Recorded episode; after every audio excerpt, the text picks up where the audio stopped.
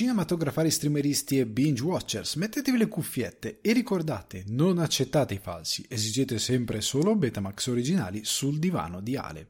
Ragazzi, bentornati su Betamax, questa nuova eh, rubrica molto particolare che um, arriva dove il divano non può arrivare. Se non sapete di cosa diavolo sto blaterando, il primo episodio dove recensisco Nope credo vi chiarirà molte cose. Oggi sono qui per parlarvi eh, ampiamente, a verità, di Better Call Saul che si è conclusa 2015-2022, si è finalmente conclusa dopo sei stagioni questa meravigliosa serie di Vince Gilligan e Peter Gold con Bob Odenkirk, Rhea Seahorn, o Ray, anzi pronunciato Seahorn, Jonathan Banks, Patrick Fabian, eh, Michael Mando, Giancarlo Esposito, Tony Dalton, Michael McKean, Brian Cranston, Aaron Paul e molti, molti, molti altri. Allora, ne parlerò, come dicevo, ampiamente. Ho deciso di dividere la mia opinione in eh, tre capitoli, diciamo tre parti in cui eh, parlerò di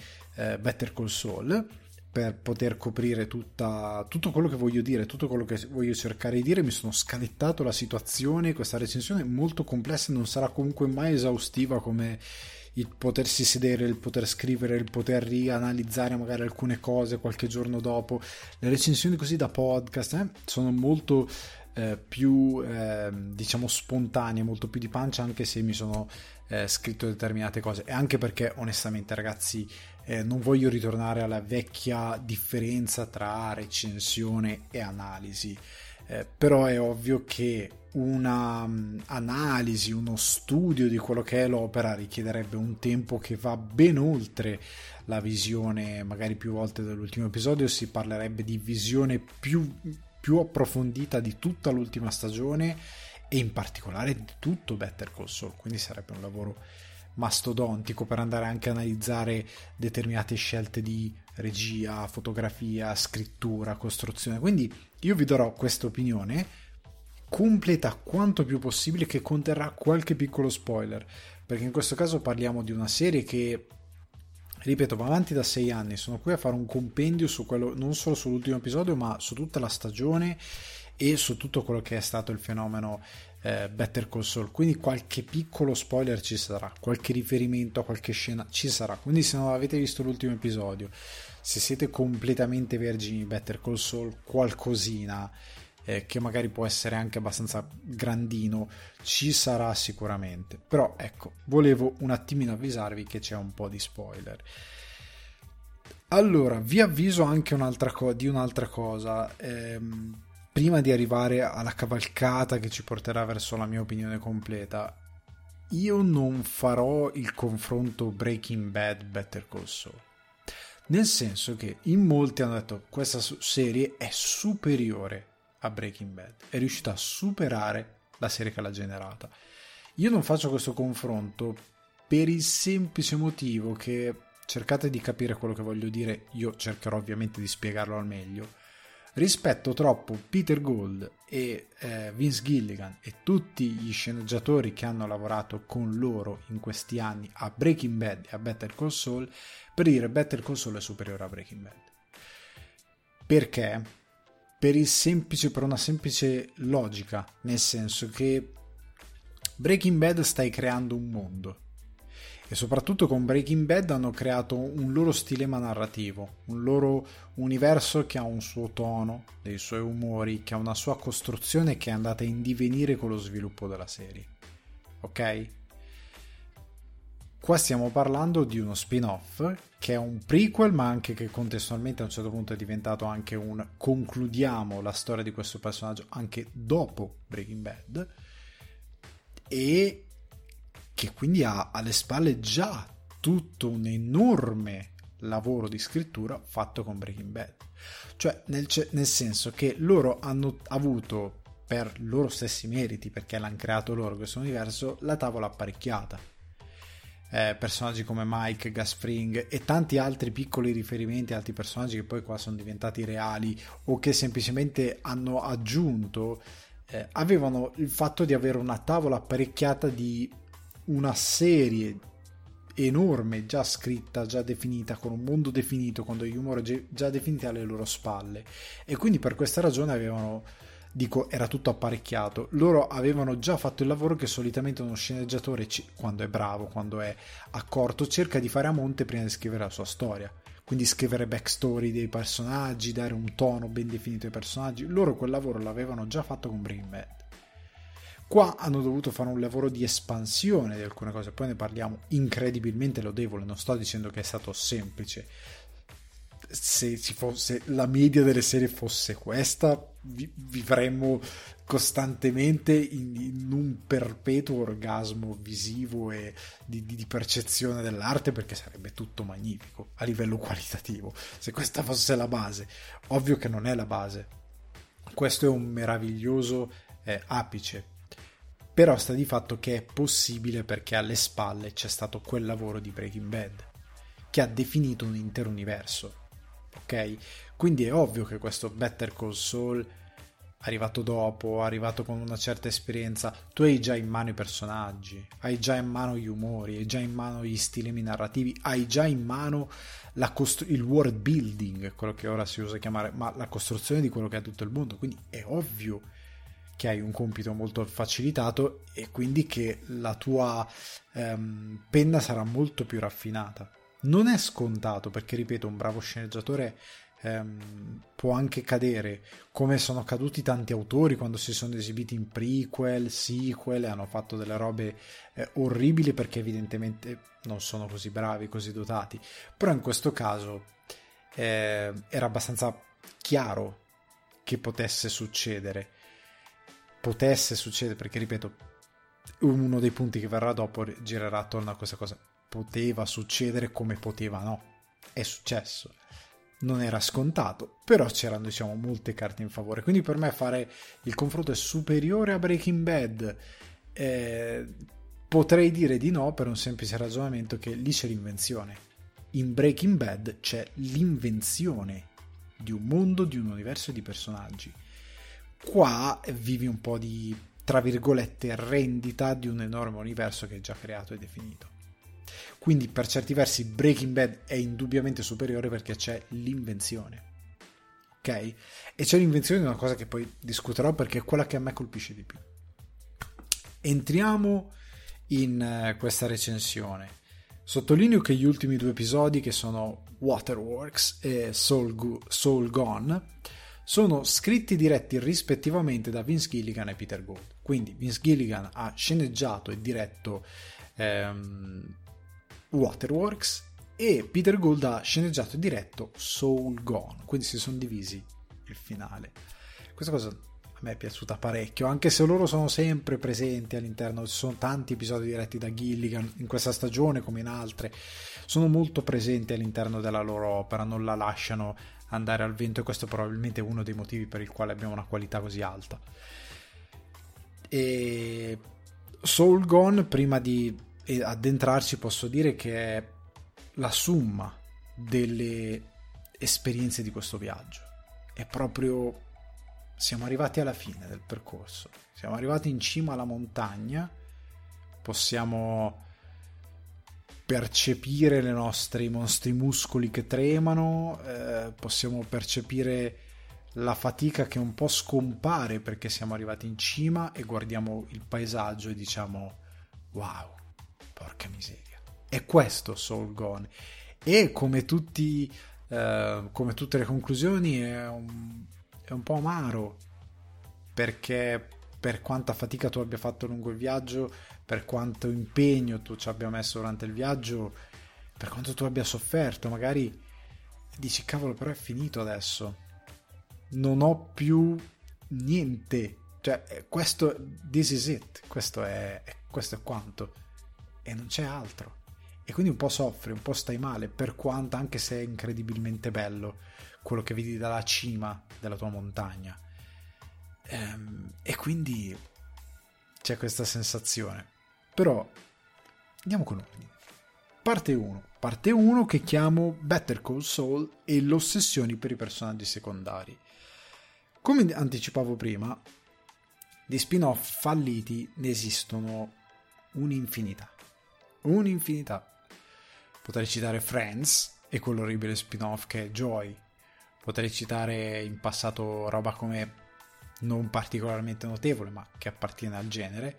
The Vampire Diaries che generò gli original, esistono miliardi di serie tv che poi hanno girato spin-off più o meno collegati che si interessavano a personaggi specifici perché magari si sentiva che determinati personaggi fossero più interessanti io noto che generalmente gli spin-off falliscono miseramente anche perché tante volte sono sull'onda di questa cosa orribile dell'industria di spungere la vacca eh, con questo cosa voglio dire? Che quando ci sono delle serie tv che vanno bene, che funzionano, che girano, e quando ci sono magari dei personaggi secondari, che i personaggi, che scusate, il pubblico inizia a dire cavolo quanto mi piace lui, allora i produttori iniziano a dire: Ma stiamo già mungendo la vacca principale, che stiamo, la stiamo torturando e facendola continuare. Ormai smunta, non ha più niente, però la facciamo andare avanti per almeno un altro paio di stagioni. Shonda Rhimes, non mi riferisco per nulla a te, dove la, ma- la vacca ormai è cadavere, putrefatta e tu continui a mungere. Eh, ma al di là di questo, eh, gli spin-off, anche lei lì, una cosa terribile. Eh, i, gli spin-off servono perché magari un personaggio colpisce il pubblico e allora mangiamo la vacca. Quello che tanti non capiscono è che eh, alcuni personaggi secondari hanno uno scopo narrativo come personaggi secondari. Cioè, nel senso, i protagonisti sono protagonisti e i secondari sono secondari per delle ragioni ben, ben precise e ben specifiche che servono al totale per dare un ritmo, per dare ehm, appunto dei ruoli all'interno della vicenda. Alcune maschere hanno un ruolo eh, più importante, altre un po' più secondario perché devono dire qualcosa di meno importante, devono dire qualcosa che è importante per il racconto, ma non principale e che completa la visione d'insieme. Altri personaggi appunto sono secondari e funzionano in quanto secondari. Tipo, io non ho ancora visto il famoso o l'infame più che altro eh, Jesus Roll, spin-off cinematografico de Il Grande Leboschi, dove Jesus diventa protagonista. Non l'ho ancora visto. Tutti mi hanno detto che è una zozzeria orribile. Non l'ho ancora visto, non ho ancora trovato il coraggio. Ed è stato fatto perché quel personaggio è diventato mitologico, stando a schermo. Ma stare a schermo forse tre minuti in tutto il Grande Leboschi. Eppure tutti lo citano, tutti se lo ricordano. Ma nessuno si rende conto che funziona in quella dimensione. E in quello screen time funziona, in quelle poche battute, in quel piccolo mito che gli è stato creato è, è grandioso. Lui estrapoli da quello e diventa un disastro. È chiaro che diventa un disastro, perché il suo ruolo è in quella sfera, ok?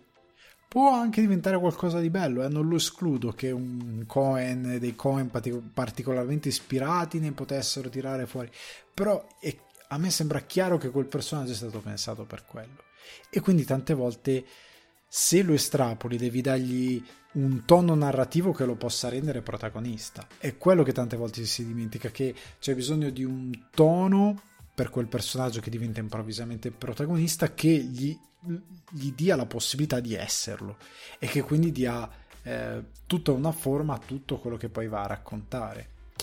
E ehm, il, il, carattere del carattere, come si dice, character in inglese, però carattere si, usa, si, usava un po' arcaico in italiano. Comunque il carattere deve essere anche ehm, racconto, ok? E deve dare una, un'identità a quello che viene raccontato e se non ce l'ha perché è un, è un qualcosa che viene estrapolato e ehm, stressato come una gomma che si allunga solo per compiacere qualcuno, è chiaro che fallirà. E soprattutto se non trova una sua voce, perché quel personaggio ha una sua voce, però gliela devi trovare, gliela devi dare e devi fare questo lavoro. E questo lavoro è stato fatto con Better Call Saul. Perché uno quando pensa fanno uno spin-off di Saul Goodman e uno dice ok, e di che cacchio lo fai lo spin-off di Saul Goodman? Perché lui sembra funzionare in quella sfera ma, ma eh, Gould e Gilligan hanno trovato eh, occasione di cambiare prima di tutto il punto di vista della narrazione dell'universo di Breaking Bad, ma poi anche gli umori. Perché Breaking Bad eh, è appunto quello. Breaking Bad. cioè professore del liceo, una persona mite normale che eh, passa a un lato della sua personalità presente ma mai sviluppato, che probabilmente è presente ma mai sviluppato in tutti noi e che però può essere tirato fuori per delle motivazioni X. Quindi Breaking Bad. Better Saul invece è il percorso di un personaggio che ehm, io vedo molto complesso ma che è maledetto dal suo siamo chi siamo, ok? Che è una cosa che a me personalmente eh, spaventa molto. E, ehm, e poi infatti c'è una scena molto significativa con Walter White, che sottolinea questo siamo chi siamo. Ok, viene sottolineato in altre situazioni, ma in particolare la parabola di ehm, Sleeping Jimmy, come viene chiamato Sleeping Jimmy McGill, come viene chiamato suo nomignolo, diciamo, iniziale, la, para- la sua parabola è molto chiara, ok? Ed è molto chiaro qual è ehm, il suo destino per certi versi. Però ecco, fa parte del siamo chi siamo. Sono due storie diverse. Walter non è quell'uomo. Portato verso certi estremi diventa quell'uomo. Il suo carattere, determinate cose lo portano a essere quell'uomo, ma lui è altro. È solo che, e poi c'è un'altra cosa che però riprendo dopo, tramite determinati meccanismi diventa qualcos'altro. Jimmy no. Ed è questo il tono, ma il tono è anche quello che eh, ha permesso ai creatori di inserire personaggi come Chuck, Kim, Nacho, eh, Howard, Lalo e sono personaggi incredibili, stupendi, che portano nuovi temi e che aiutano e servono alla parabola di Sleeping Jimmy e che creano un enorme contesto perché poi la, la cosa intelligente di Better Call Saul è stato che sì, è Better Call Saul, ma esattamente come Breaking Bad vive di un universo, di world building, di costruzione. Loro hanno sfruttato quella costruzione per raccontarci Mike. Chi, divent- chi era Mike? Chi- come è diventato Mike? Gus, come è diventato, cioè come, non tanto come è diventato, ma come è arrivato al punto di Breaking Bad, cosa c'era, eh, Salamanca, eh, come siamo arrivati eh, a un certo estremo, come c'è stata una certa guerra, come eh, questo universo ben definito che funzionava così bene è stato sconvolto poi da un uomo come Walter White. Ok? Cambia molto punto di vista di quello che è stato Breaking Bad. Abbiamo un altro punto di vista su Breaking Bad. E comunque Better Call Saul, ripeto, diventa occasione per espandere quello che dicevo poco sopra, un mondo che avevano già scritto e che era solo da oddio solo, che era da ampliare sotto una nuova luce. E i nuovi personaggi, ripeto, Kim, Howard, Lalo, Salaman- Lalo Salamanca è un personaggio grandioso, è un villain incredibile, veramente ehm, stupendo e terrificante, per, per, per, è quasi linciano per certi versi per, per il suo eh, poi lo, ne parlo dopo, però comunque è un cattivo meraviglioso. E, ehm, e quello che viene fatto è sostanzialmente il cora- avere il coraggio di estendere il racconto di Breaking Bad e portarlo su delle nuove tangenti. Ed è stato un lavoro davvero certosino, ripeto, non era facile farlo, era molto facile sbagliarlo e non è stato facile farlo così bene. Dare questa importanza eh, a dei personaggi secondari o comunque a dei, person- a dei comprimari, a dei personaggi di, ehm, di raccordo perché serviva inserire tutto quel contesto che poi ha portato alla costruzione di Breaking Bad perché è ovvio che Saul Goodman non poteva reggere da solo uno show. Saul Goodman ha senso nel momento in cui entra in determinate meccaniche. E comunque è un personaggio che ha una sua eh, maschera che può essere definita che è classica ma che può essere rifinita in dramma e tragedia tramite questo show e che questo show fa meravigliosamente bene. E ora arriviamo alla seconda parte, ovvero la narrazione sopra ogni cosa. Gilligan, eh, Gillian, scusate, e, sì, Gilligan, Gilligan, eh, mi sto confondendo, e Gold hanno un merito enorme secondo me nella, nella, nello sviluppo di Breaking Bad eh, scusate, di Better Call Saul, ovvero che loro sfidano enormemente il presente.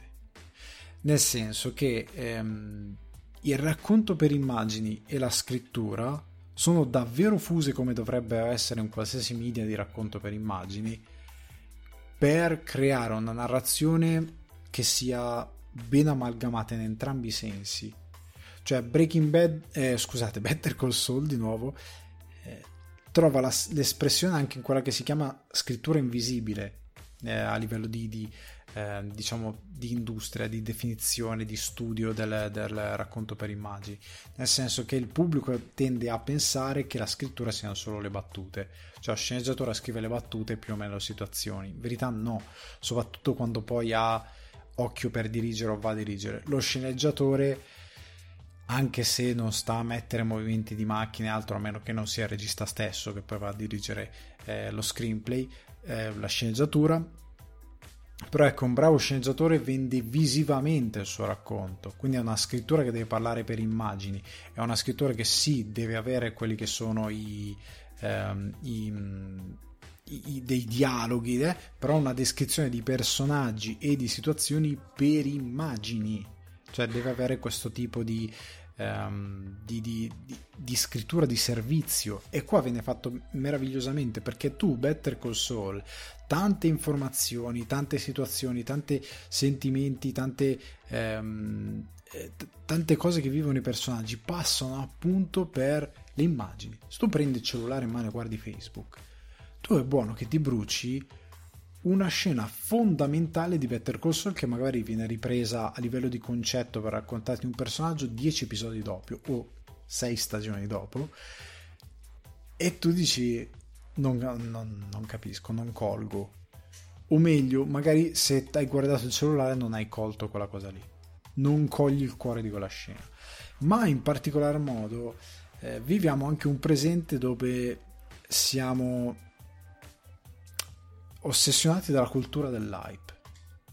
Quindi ehm, vogliamo le cose più grosse, più casinare, eh, più eh, de- devono ritornare tutti insieme, i personaggi devono ritornare tutti, devono esserci tutti, deve essere tutto consumato in maniera istantanea, eh, deve essere tutto ipercinetico, eh, anche col montaggio deve essere epilettico. Invece loro costruiscono una serie che è tutto compassato, languido, eh, di cuore e che nonostante non è che sia uno show soporifero, cioè non è che è uno show lento, cioè è lento quando deve esserlo, però è di grande tensione quando deve essere di grande tensione. Eh, Better Saul però si prende i suoi tempi giusti, parla per immagini, moltissimo, racconta con le immagini, trova il significato in certe scene che sono visive eh, va a insistere tantissimo sull'utilizzo eh, del um, sul, sulla messa in scena, su come si decide di mm, oddio sto, stavo per tradurre dall'inglese blocking scene stavo per dire bloccare una scena che in italiano vuol dire niente. Mette in scena eh, su come tu decidi di inquadrare un momento specifico della narrazione. Non è una cosa che fanno tutti non è questa cura non c'è neanche anche in serie come Game of Thrones. Game of Thrones è una grandissima serie di gran passione ma la regia per quanto abbia vinto dei premi soprattutto per le eh, scene di battaglia non sempre ha questa perizia di costruzione dell'immagine della messa in scena quando si parla di raccontare i personaggi o raccontare determinati momenti. Better Call Saul lo fa lo fa e pone un'enorme attenzione in questo aspetto e soprattutto fa una cosa che io rara, tante volte faccio fatica a spiegare perché per esempi validi magari dobbiamo andare in qualcosa che il pubblico trova un po' antipatico da digerire però ora finalmente abbiamo una cosa come Better Call Saul. C'era anche in Breaking Bad ma in Better Call Saul è meraviglioso perché è l'esempio perfetto. Il bianco e nero di Better Call Saul. In Better Call Saul l'estetica che sia per il framing che sia per eh, la messa in scena, che sia per la fotografia, non è mai eh, pacchiano o fine a se stesso. Cioè siamo in un presente dove tante volte l'estetica convince il pubblico, nonostante non abbia alcun senso narrativo. Cioè perché non ti passa tristezza, non ti passa tensione, non ti passa gioia, non ti passa senso di pericolo, non ti passa eroismo, non ti passa erotismo anche, non ti passa niente quell'estetica ti passa o come bello da vedere? Relativamente perché è molto opinabile questa cosa. E non mi sto riferendo per nulla tipo a gente come Zack Snyder. Ehm, l'estetica o film italiani come smetto quando voglio con quel color grading imposto orribile. Breaking Bad usa un bianco e nero con un senso narrativo. Cioè nel momento in cui tu scegli di dare quel bianco e nero al pubblico e il pubblico capisce che quello è il futuro, mentre tutto il resto è a colori, c'è un'inversione nella tua testa, perché tu tendi ad associare il bianco e nero al passato, ok? Qua il bianco e nero diventa il futuro. Ed è interessante questa scelta e comunque ha un significato narrativo. Per farti capire quando siamo nel futuro, cambia, diventa tutto in bianco e nero. E in quel modo tu non hai bisogno di un'indicazione a schermo che ti dica non lo so 2010 12 adesso non so quanto è spostato rispetto a forse un anno dopo Breaking Bad due anni dopo Breaking Bad una cosa del genere. Non hai bisogno di quell'indicazione a schermo che comunque vuol dire relativamente poco perché tu hai un'indicazione visiva che è la scelta di, di avere tutto in bianco e nero che sai già ti riporta in una situazione del futuro ok? E quindi la narrazione ti è facilitata da questo punto di vista. Una scelta estetica che ha senso, come, ripeto, hanno senso certi tipi di inquadrature.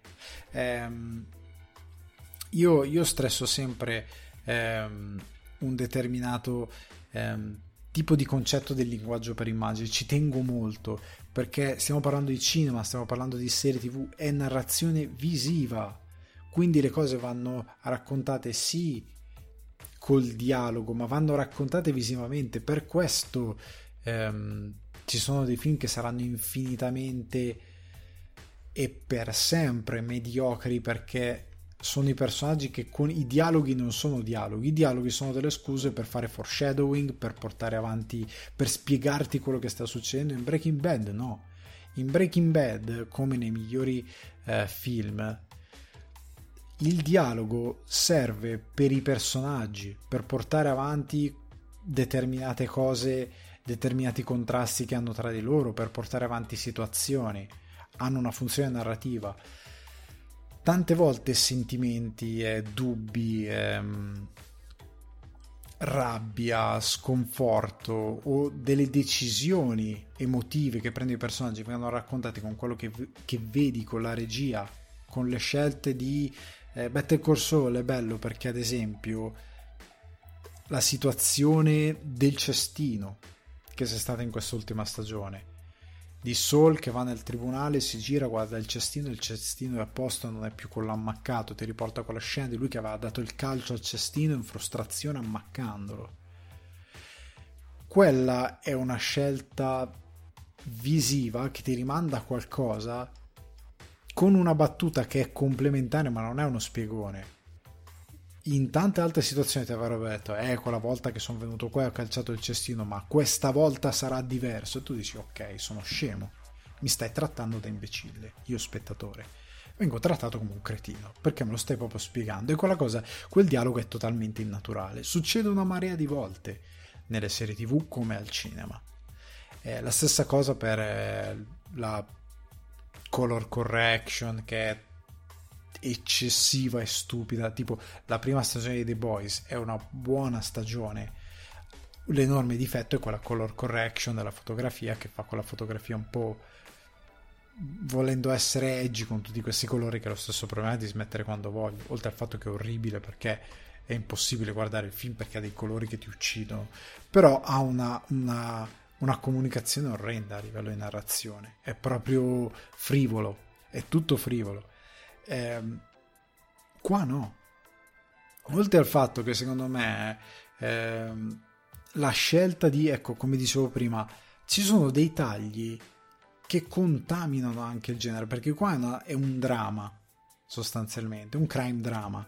Sono dei momenti in cui diventa western, nel senso che ehm, oltre per cer- in certi momenti ben specifici dove, lo, specifici dove lo diventa davvero, però ci sono dei momenti in cui l'idea di insistere sugli occhi, il dettaglio degli occhi, il dettaglio di eh, una mano che fa qualcosa, eh, l'idea di costruirti intere sezioni eh, del film dove non c'entra col western ovviamente eh, intere sezioni del, del, film di Breaking eh, e ancora di Better Saul dove sostanzialmente si va a insistere su intere cose raccontate solo con le immagini azioni montaggio eh, abbastanza veloce su una serie di azioni che compie Saul o che compie Kim o che compie qualcun altro e che ti mettono nell'idea di qualcosa che sta accadendo è tutto racconto per immagini è tutto curato nei minimi dettagli. E tutto questo serve per costruire quella che è una serie che secondo me se Shakespeare potesse essere riportato in vita istruito guarda ora raccontiamo le cose così Better Call Saul sarebbe la sua serie preferita. Perché eh, questa fa una cosa alla quale io tengo molto. Eh, in Better Call Saul il livello umano la tragedia supera il problema della mitizzazione del criminale cioè, un grosso problema che abbiamo è che sfortunatamente non tutti percepiscono quando si guarda roba che tipo ehm, Gomorra o a volte film di Scorsese. Eh, io ho tanti amici eh, siciliani, io, i miei genitori sono siciliani, mia moglie lo è. Eh, comunque io ho tanti amici che sono cresciuti in determinate realtà, eh, ho un amico in particolare eh, Nicola che saluto eh, qualora stesse ascoltando che lui mi ha, mi ha anche raccontato la, pochi sanno cosa significa sentir proprio pra, padre gridare al telefono contro uno che gli sta chiedendo eh, il pizzo. Eh, non sapete cosa significa questa cosa qui la mitizzazione di determinati personaggi, soprattutto quando sono italo-americani, e poi sentirsi la, spie- la spiegazione I didn't knew better, cioè non, non sapeva quello sapeva fare e quello ha fatto come giustificazione, eh, fa, fa girare parecchio, soprattutto tante volte il gesto del criminale, la poetica del criminale che viene eh, reso romantico è molto sbagliata e può generare dei mostri. In altri casi è, è, gestita bene ed è chiaro che viene condannato il criminale, ma in molti casi genera i mostri. In questo caso in Better Call Saul la cosa interessante è che qua sono tutti criminali poliziotti corrotti, l'avvocato corrotto torfaldino, eh, il businessman che in verità è un kingpin della droga. È pieno di personaggi criminosi che tu puoi amare o meno. Lalo Salamanca è un, ass- un assassino pazzo omicida, ma è un, chiaramente un assassino pazzo omicida. E il loro livello umano, cioè che Lalo Salamanca sia un assassino pazzo omicida, è molto chiaro e lui è terrificante, agghiacciante come personaggio. In quest'ultima stagione, a un certo punto, quando si presenta a casa di eh, Kim e Sol è raggelante, tu non hai dubbio che lui sia uno psicopatico. Se tu eh, empatizzi con Lalo, hai qualcosa che non va, cioè vai da uno psicanalista, perché è chiaro che non stai bene, perché è un personaggio votato totalmente al male con un cervello geniale, come dice David Lynch. Per questo dico che è un cattivo linciano, perché è un personaggio con una mente geniale e brillante, però votato al male. Ed è totalmente malvagio, cioè come esistono persone eh, votate al bene con un intelletto incredibile che gli fa capire anche perché devono fare il bene e in che modo fare il bene, Lalo Salamanca è completamente votato al male, non gliene frega niente di niente ha un'empatia verso banali, eh, i banali sentimenti umani abbastanza bassa, quasi inesistente per certi versi.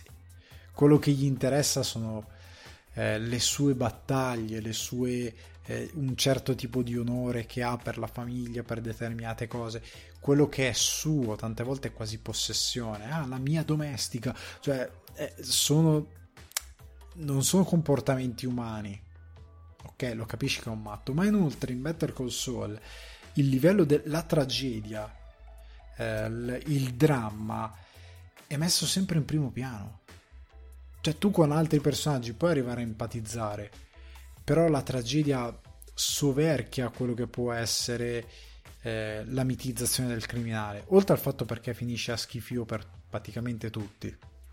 Cioè, ti viene detto chiaramente che se vivi in, di quella vita e oggi ti salvi, domani ti salvi, prima o poi qualcosa ti verrà a prendere. Non c'è scampo da determinate cose. se quella è la tua vita che scegli, se quella è la vita che scegli di percorrere con orgoglio, ok? E ehm, si potrebbe parlare della costruzione del laboratorio sotto la lavanderia, luogo mitico di Breaking Bad, ma quella cosa ha un'opportunità narrativa, come la ha la guerra tra i Salamanca, il confronto che ha Mike con il padre di Nacho e tutta la questione attorno eh, a Nacho e alla sua ascesa e alla sua caduta. Eh, diventano tutte occasioni, ad esempio, per costruire il personaggio di Mike. Perché una delle scene che mi è rimasta più impressa e che mi rimane proprio detto Mike è un personaggio che io adoro, è bellissimo quel personaggio.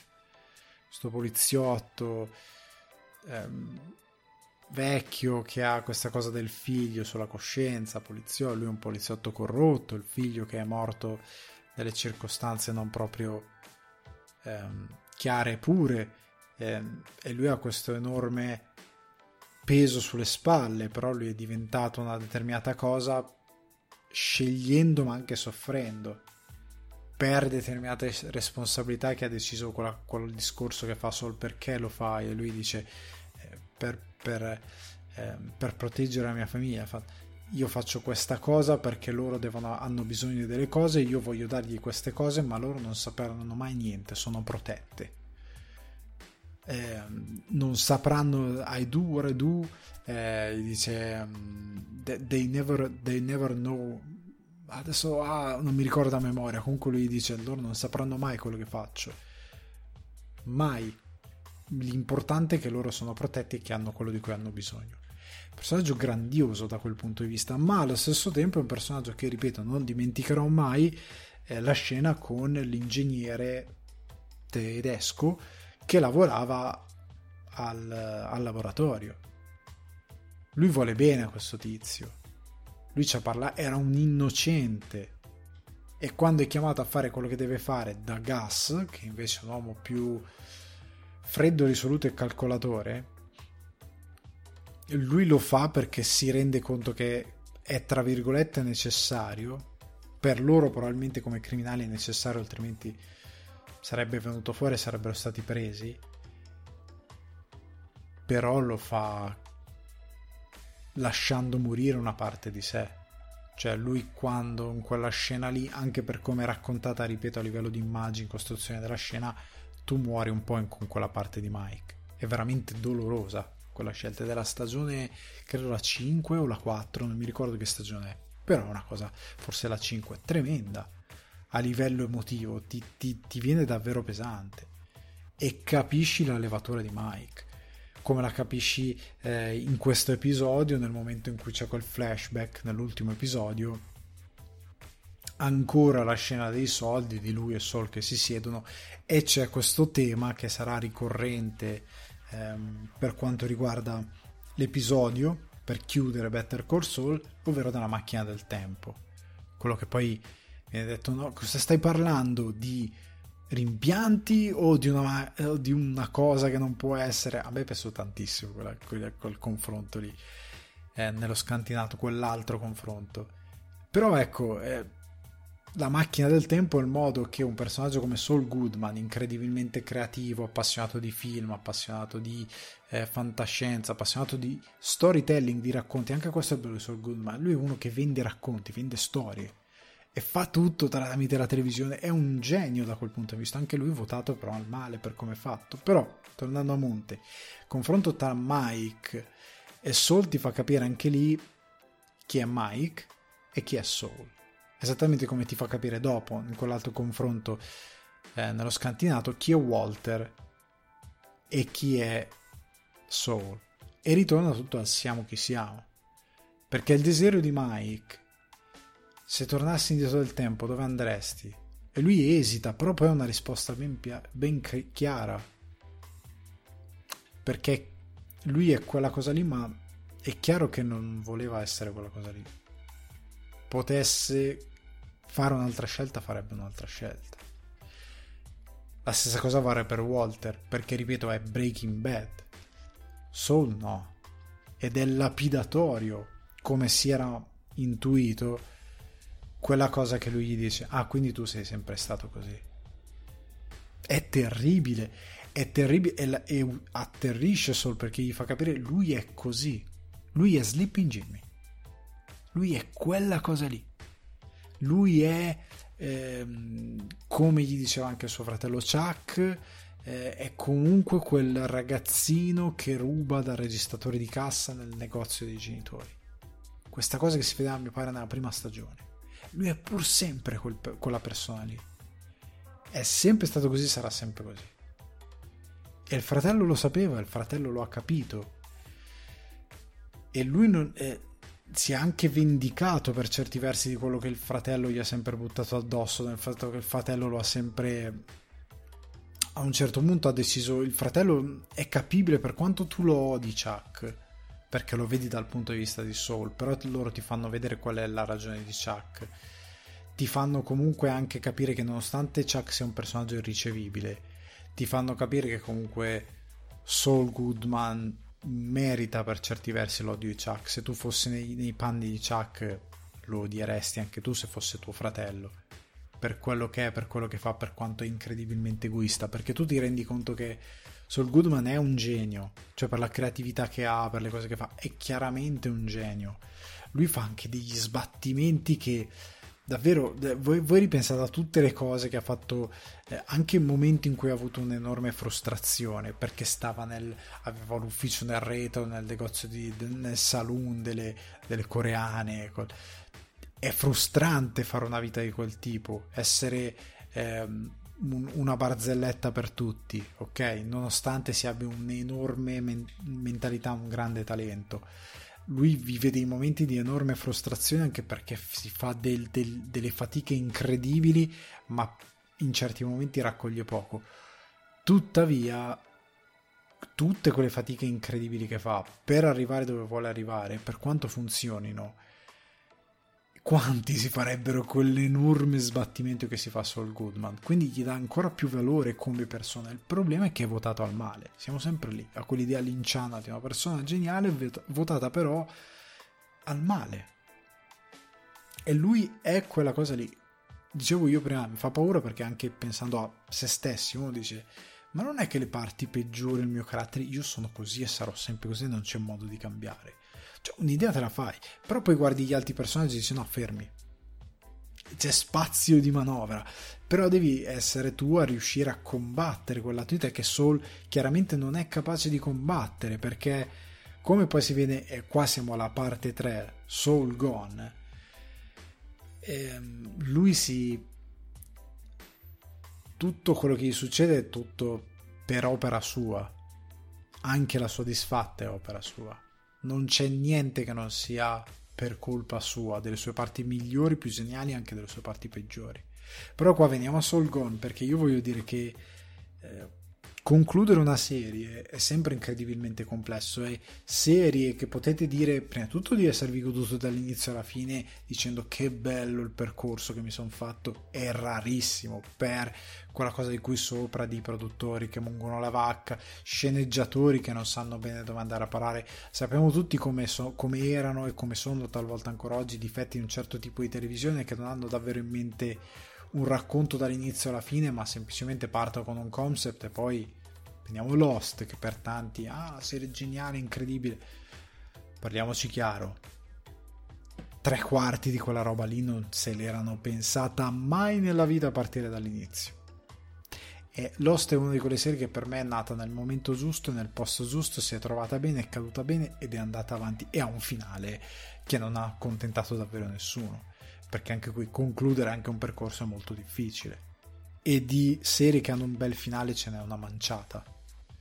Perché non tutte le serie hanno degli showrunner e dei creatori che hanno bene in mano il nord di quello che vogliono raccontare e anche Lost eh, o anche eh, la serie subito dopo ci provarono eh, Flash Forward una cosa del genere che è fallita la prima stagione perché appunto non è riuscita a catturare il pubblico e perché non si possono ripetere determinati successi che secondo me sono degli unicum come Game of Thrones ora si stanno provando tutti secondo me andrà a finire male per chi ci sta provando.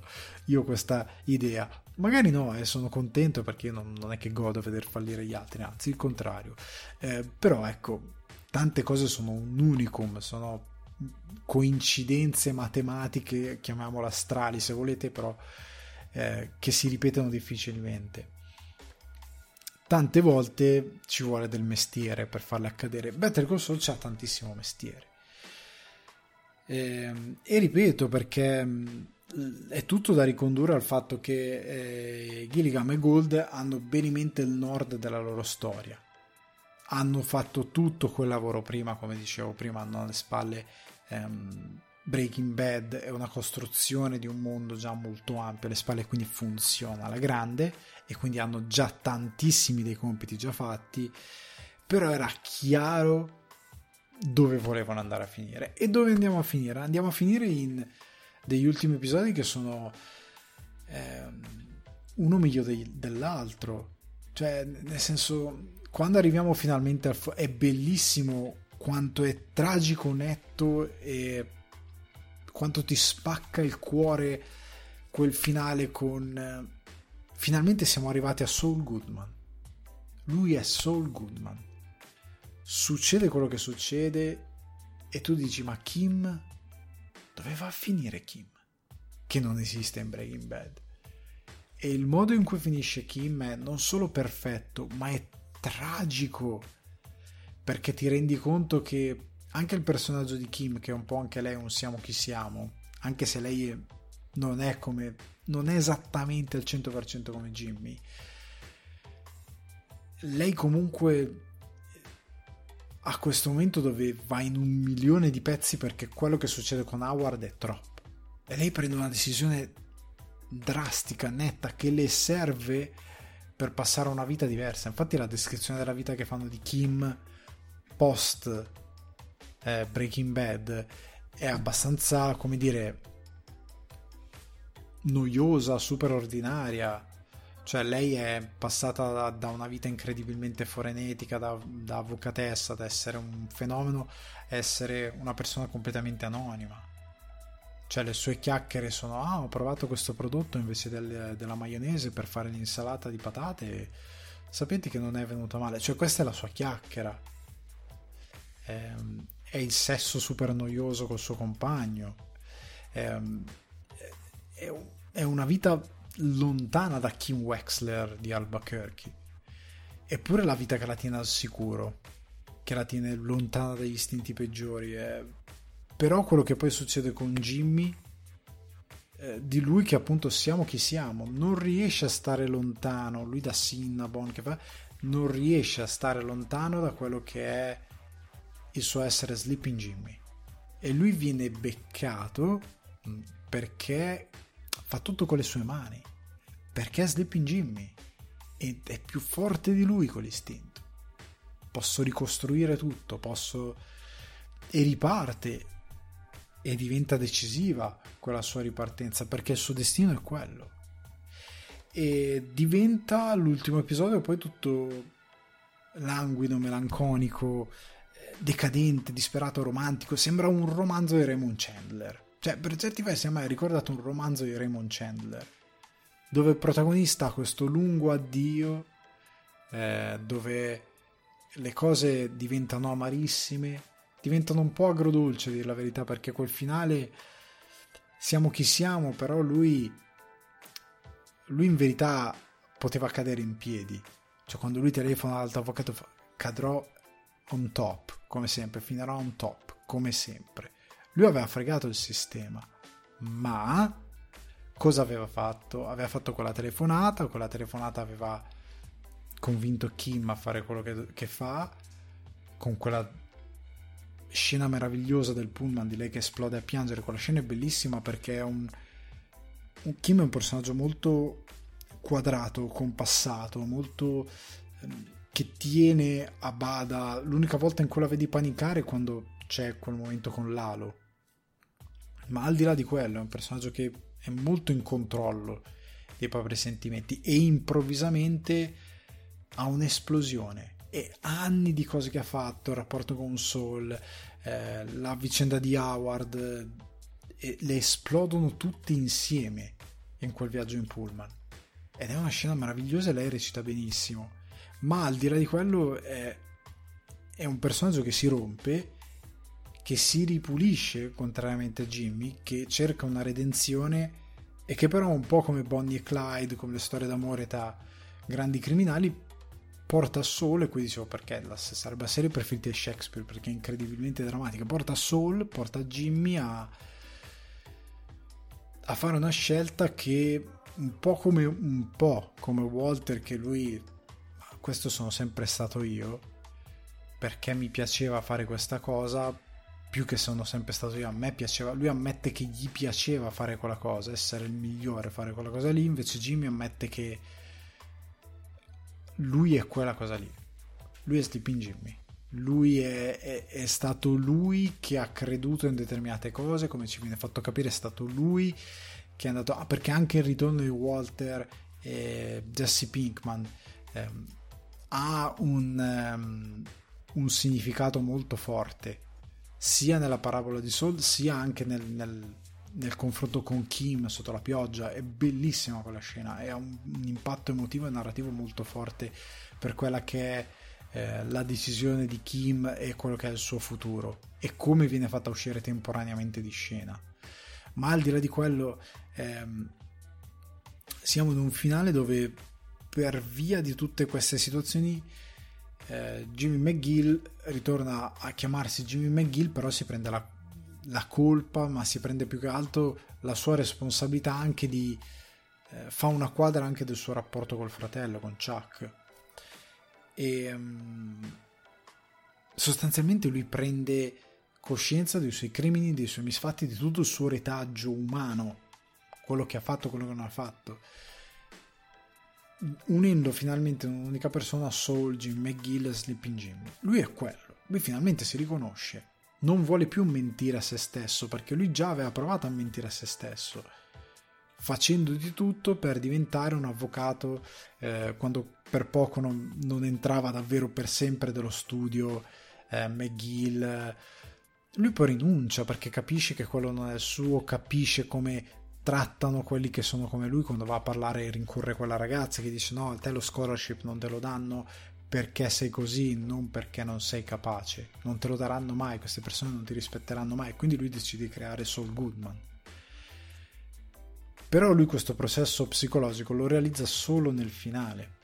Solo nel finale questo personaggio decadente, invecchiato, che si prende responsabilità che va in tribunale con quel vestito che poi in verità è super sgargiante se lo vedete a colori nel bianco e nero però si intuisce che è il vestito da Saul Goodman diciamo eh, e si prende tutte le sue responsabilità.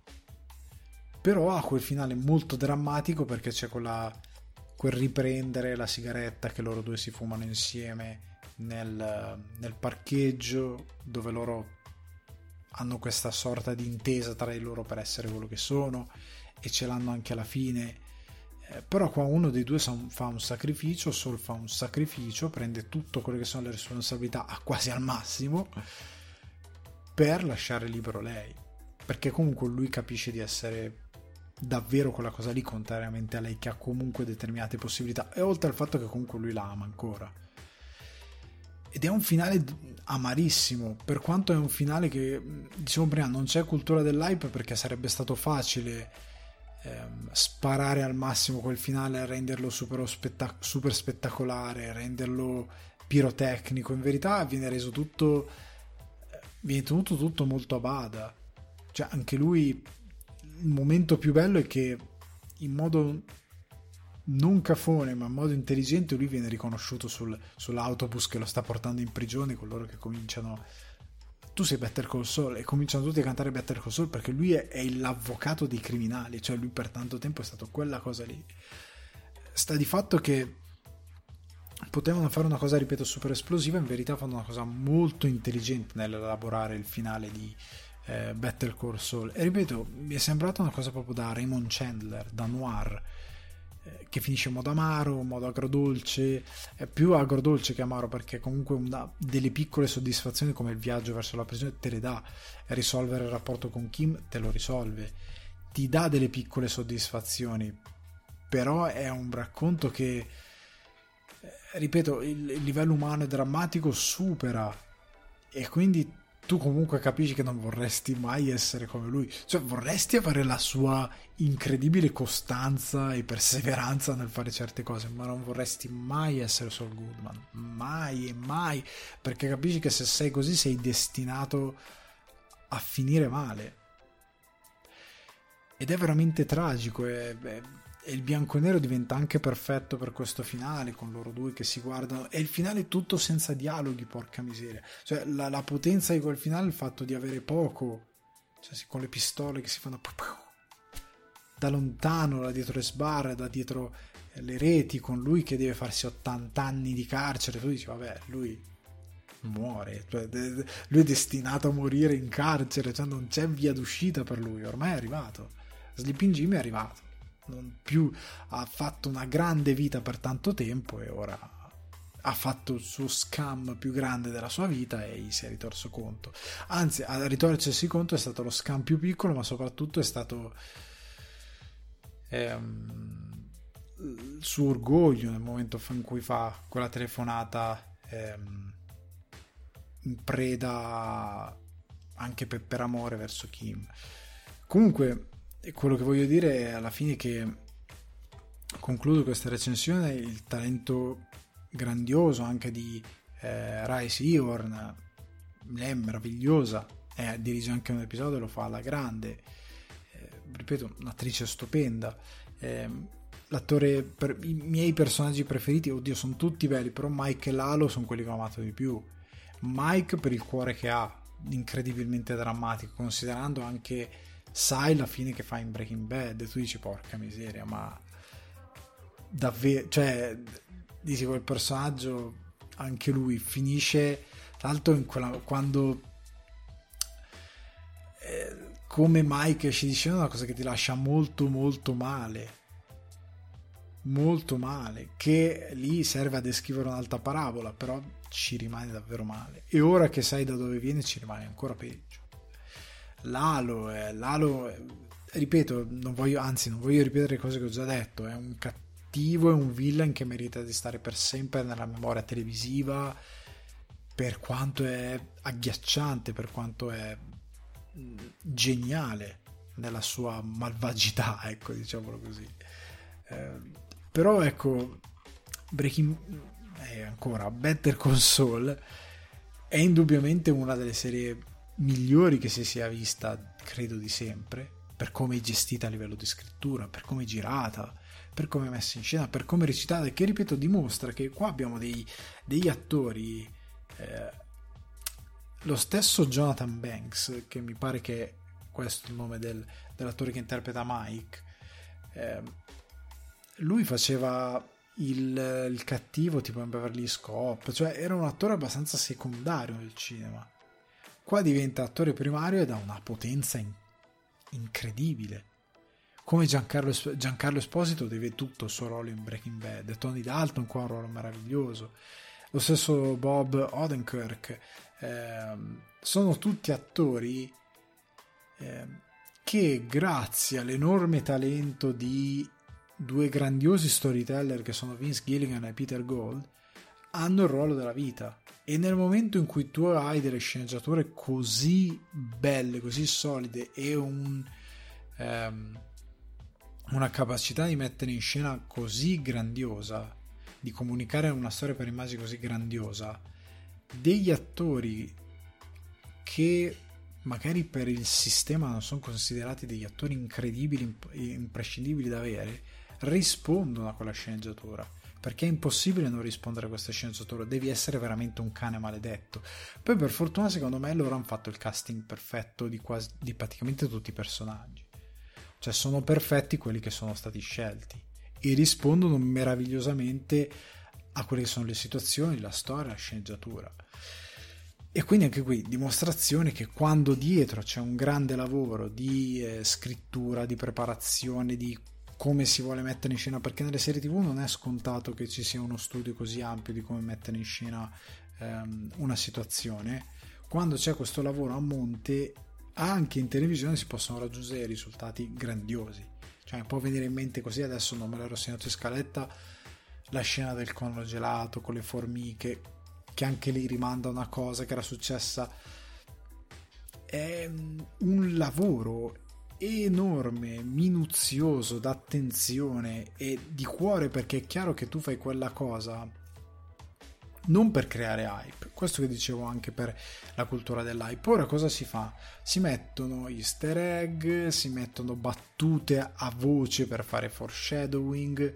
Eh, qua invece la costruzione, che a volte avviene per immagini, appunto il cono gelato, il cestino, eh, o tante altre cose, o anche la comparsa di Jesse e Walter, che non è fanservice, è fatta perché ha uno scopo narrativo. Ehm, ma tutte queste scelte hanno anche, appunto, ripeto, uno scopo narrativo, ma un valore. E non sono regalini che fai al pubblico per farlo esaltare e per tenerne alta l'attenzione sono cose che si prendono la tua attenzione perché hanno un significato, perché costruiscono l'intreccio, perché approfondiscono i personaggi, perché hanno eh, una dimensione, una sensibilità talmente alta che è difficile ignorarli. Ehm, è chiaro che ti innamorerai di determinate scelte, è chiaro che continui a seguire determinate scelte con estrema attenzione, è chiaro che la gente impazzisce, dice ah ma in questo episodio guardate il framing uguale a quell'altro episodio e sono collegate le cose perché sono situazioni parallele. Sono situazioni parallele costruite perché sono determinate cose che viaggiano in un unico mondo, in un unico... Ehm, mood eh, all'interno di, un, di una storia che ha un determinato sapore che funziona per determinate logiche. E che per te quando te ne accorgi anche a un livello inconscio ti creano un enorme effetto perché sono narrativamente potenti. Non perché dici ah così forse fanno un'altra stagione o ah così forse fanno eh, lo spin off di quest'altro serve per quello che ti stanno raccontando in quel momento. Ed è grandioso. Ed è così che si dovrebbe fare. Quindi, Better Call Saul, io credo che um, abbiamo chiuso una delle saghe televisive più belle mai viste. C'è in mezzo il capitolo del camino che è un capitolo che è, sfortun- è per certi versi sfortunato ehm, perché c'è di mezzo un personaggio che è 30 kg in più di quando aveva recitato in Breaking Bad e quella cosa è abbastanza inspiegabile a livello narrativo però te la accolli eh, ma al di là di quello è, è, un, è un momento che non è così prezioso come lo è Better Call Saul. Cioè non è così eh, Jesse Pinkman forse meritava, non lo so, un approfondimento diverso, non perché si volesse una serie solo su Jesse Pinkman, ma la sua ultima fuga, la sua ultima impresa forse andava, non lo so, perché a volte quel film Il Camino mi piace, altre volte è un cioccolatino, cioè lo vedo come un cioccolatino in più, se lo vuoi lo prendi, se non lo vuoi non lo prendi. Eh, però sta di fatto che in tutto questo il fatto che nel mezzo si sia, Better, sia nel mezzo di Better Call Saul, il fatto che si abbia questa enorme narrazione da Breaking Bad a Better Call Saul e che sia tutto parte di questo enorme universo che è pensato come si deve per essere unico e condiviso, cioè condiviso, ad essere un unico universo dai intenti ampissimi, accresciuti dopo ma ampissimi, gli dà un valore enorme che è raro e che non ha molti altri esempi. Con questa perizia fatto così bene che in generale non, non ha molti altri esempi che po- dovrebbe far scuola a molti altri che pensano di fare universi espansi o condivisi dovrebbe far capire tante cose però ecco, mm, io ho trovato tutto stupendo, eh, ho trovato un finale raramente si è visto in televisione un finale così aggraziato, così ben ponderato, così ben girato, così ben scritto. Raramente si sono visti due showrunner, registi o quello che è che mm, portano una rivoluzione silenziosa perché come dicevo prima eh, episodi in bianco e nero che hanno un senso narrativo non è per, per stileggiare. Eh, gestione del ritmo molto languida, molto da noir, molto bassa. Eh, montaggio che non segue questa mania di TikTok di buttare cose a schermo, che non è solo di TikTok, a dir la verità, più YouTube che ha portato questa cosa di essere tutto super iper cinetico e quindi deve essere tutto che ogni secondo, anzi Michael Bay, ci deve essere uno stacco, anzi meno del secondo a volte, di montaggio per inquadrare qualcosa e non capisci niente, eh, però sei intrattenuto perché è tutto veloce. In un'epoca così di riuscire a confezionare un racconto di questo tipo e verso il quale non perdi interesse perché siamo alla sesta stagione e la gente ha acuito il proprio interesse verso Better Call Saul. Cioè tutti gli spettatori che sono rimasti, che sono tanti, hanno sempre avuto un enorme interesse verso questa serie. Contrariamente a altre serie, io penso a Westworld. Westworld c'è attualmente la, la quarta serie, io la devo ancora iniziare a vedere. Non gliene frega niente a nessuno. Cioè, sia chiaro, nel senso che non sta avendo nessun buzz, cioè il pubblico si è già un po' staccato da questa cosa. Non trovi nessuno che dice, cavolo, la quarta stagione di Westworld è già un po' caduta. Eh, qua stiamo parlando di un progetto che invece è meraviglioso ed è un esempio, secondo me è un esempio per chi vuole imparare sceneggiatura, per chi vuole imparare regia, eh, per chi vuole imparare um, qualsiasi cosa del mezzo visivo. Per favore, studiatevi questa serie. Ma leggetevi anche la sceneggiatura, ho messo, eh, io l'avevo condivisa anche sui social, qualche settimana fa la sceneggiatura di uno degli episodi, per favore andatevela a leggere, poi guardatevi l'episodio mentre ve la leggete, eh, capite cosa è successo, capite cosa hanno fatto, se volete fare questo mestiere, capite perché funziona Better Call Saul, cercate di entrare nelle dinamiche, cercate di amare questi personaggi, perché questa è una narrazione che oltre ad essere rara, non così comune a Hollywood nella televisione di Hollywood, da noi è fantascienza. Noi non abbiamo, noi facciamo solo cose di criminali. In Italia facciamo solo robe di criminali o commediole o romanzetti o robaccia politica. Non c'è niente che è scritto a questo livello. Non c'è niente che è messo in scena a questo livello. Cioè, non, non ce la facciamo. Non ce la facciamo. Ok? Eh, appunto il, il, citato, quello che ho citato prima, Smetto quando voglio, che ha addirittura delle citazioni da Breaking Bad. Se siamo passati al cinema che te, cita la televisione, però al di là di questo ha delle citazioni da Breaking Bad, però non ha la scrittura di Breaking Bad. Non perché debba essere drammatico, ma perché debba essere scritto bene. Cioè non c'ha quel... Eh, per quanti lati positivi abbia quel, quel film, però non ha davvero questa meravigliosa esecuzione. Quindi per favore tenete da conto questa serie se amate lo storytelling per immagini, se volete fare questo mestiere, questa è, la vostra, è una delle vostre Bibbie da studiare a menadito, come si dice, perché è una scuola. Ragazzi, vi lascio liberi, è finita la lezione, la messa è finita, andate in pace. Eh, ci sentiamo prossimamente perché c'è un'altra cosa della quale voglio discutere, però sarà in un formato particolare diverso. Buon eh, Better Call Saul che mm, mi ha spezzato il cuore nella sua conclusione e andremo avanti. Ciao.